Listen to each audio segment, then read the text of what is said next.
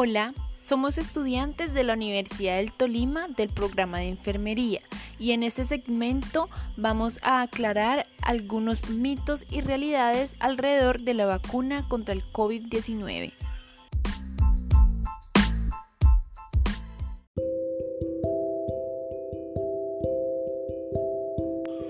Iniciaremos describiendo qué es una vacuna.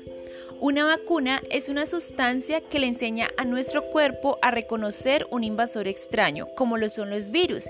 Es como si fuera la alarma para activar tu sistema inmunológico e indicar a tus células y proteínas que comiencen a combatir ese virus, como lo es el virus del COVID-19. Raíz de estas nuevas vacunas contra el COVID-19, también han surgido una serie de mitos y desinformación alrededor de estas. En este espacio vamos a aclarar algunos de esos mitos.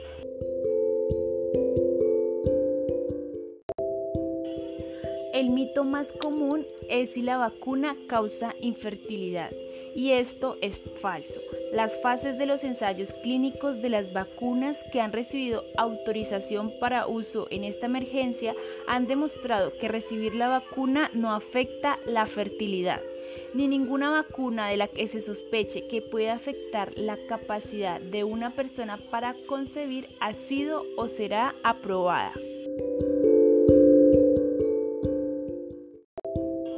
También nos encontramos con el mito de que con la vacuna se introduce un microchip a nuestro cuerpo y esto es totalmente falso.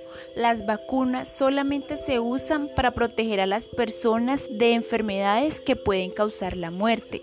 Los microchips nunca se han usado en las vacunas y no son parte de las vacunas contra el COVID-19.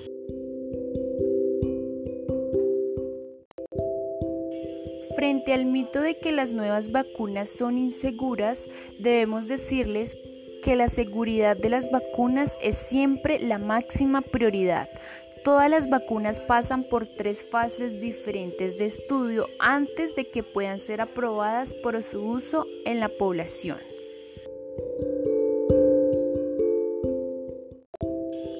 En cuanto al mito de que las vacunas debilitan las defensas, es totalmente falso.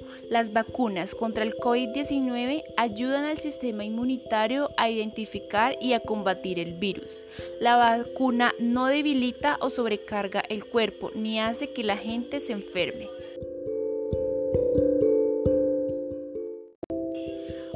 Los mitos más comunes es si las vacunas se hacen con fetos humanos abortados, y esto es totalmente erróneo. Ninguna vacuna, incluidas aquellas contra el COVID-19, se desarrollan o ensayan con tejidos de fetos humanos abortados, ni tampoco los contienen.